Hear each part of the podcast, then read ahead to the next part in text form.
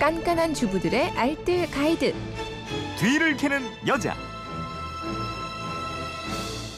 네, 빛나는 생활 아이디어가 있습니다. 뒤를 캐는 여자 곽지연 리포터와 함께합니다. 어서 오세요. 네, 안녕하세요. 네, 휴대폰 뒷번호 0905님인데 며칠 전에 여성시대를 듣다 보니까 김밥 옆구리 터지는 얘기가 나왔는데요. 양희은 씨도 김밥 썰 때 옆구리가 잘 터진대요. 김밥 옆구리 터지지 않게 잘 싸는 방법 좀 알려주세요. 그러셨는데 네. 오늘은 김밥 옆구리 안 터지게 하는 방법입니다. 네. 근데 그 잘 터지는 이유가 몇 가지가 있어요.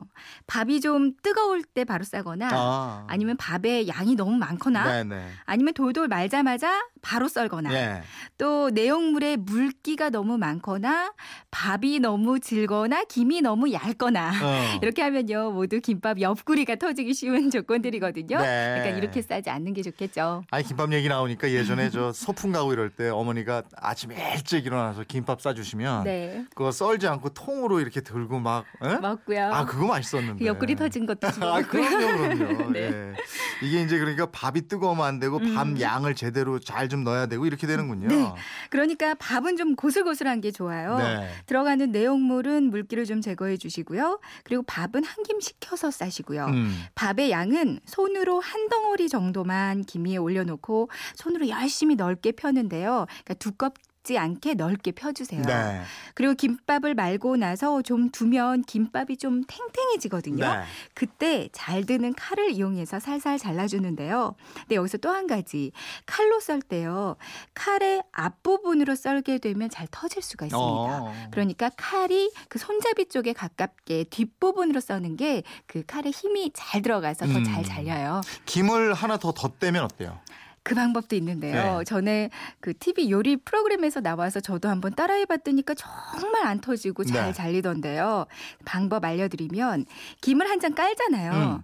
그 위에 김 반장을 또 올려주세요. 네. 그러니까 올려주실 때는 밑에 김 한 장은 그대로 두고요. 위에 반장짜리를 45도 각도로 살짝 돌려서 대각선 방향으로 놓는 거예요. 음. 이해가 되세요? 네네네. 그럼 결이 다른 두 장의 김이 겹쳐지면서 예. 터지지 않게 막아주거든요. 아. 그리고 나서 평소 김밥 싸실 때처럼 밥 한 덩어리 올리고 내용물 넣고 돌돌 말아주시면 되는데요.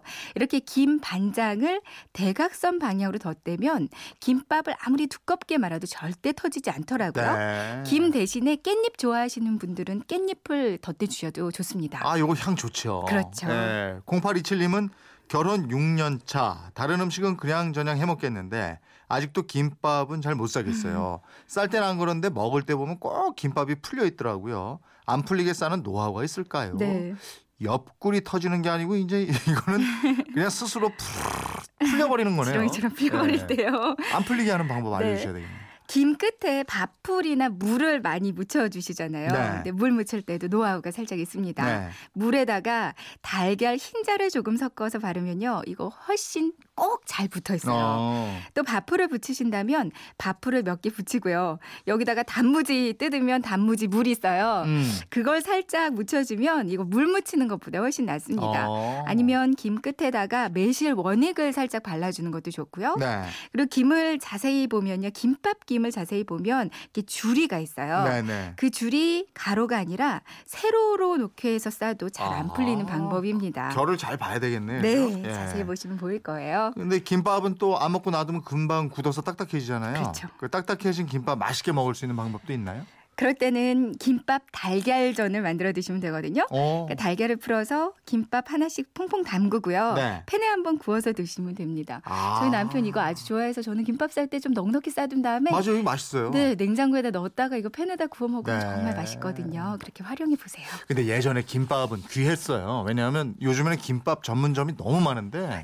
전에는 어머니가 안 싸주시면 김밥 먹을 데가 없었다고요. 그래서 그때 김밥이 더 맛있었던 것 같아요. 음. 근데 지금도요 집에서 싸는 김밥이 가장 맛있죠. 예. 근데 저는 요즘에 방송하고 녹화하고 이럴 때 어디 음식점 못 가면 맨 김밥 먹죠. 연예인들도 그 연예인 밴 타면요 이동할 때 맨날 김밥 먹어서요. 그러니까요. 어떤 연예인은 그러더라고요. 김밥이 사료 같다고. 그래도 저는 밴 한번 타봤으면 좋겠네요.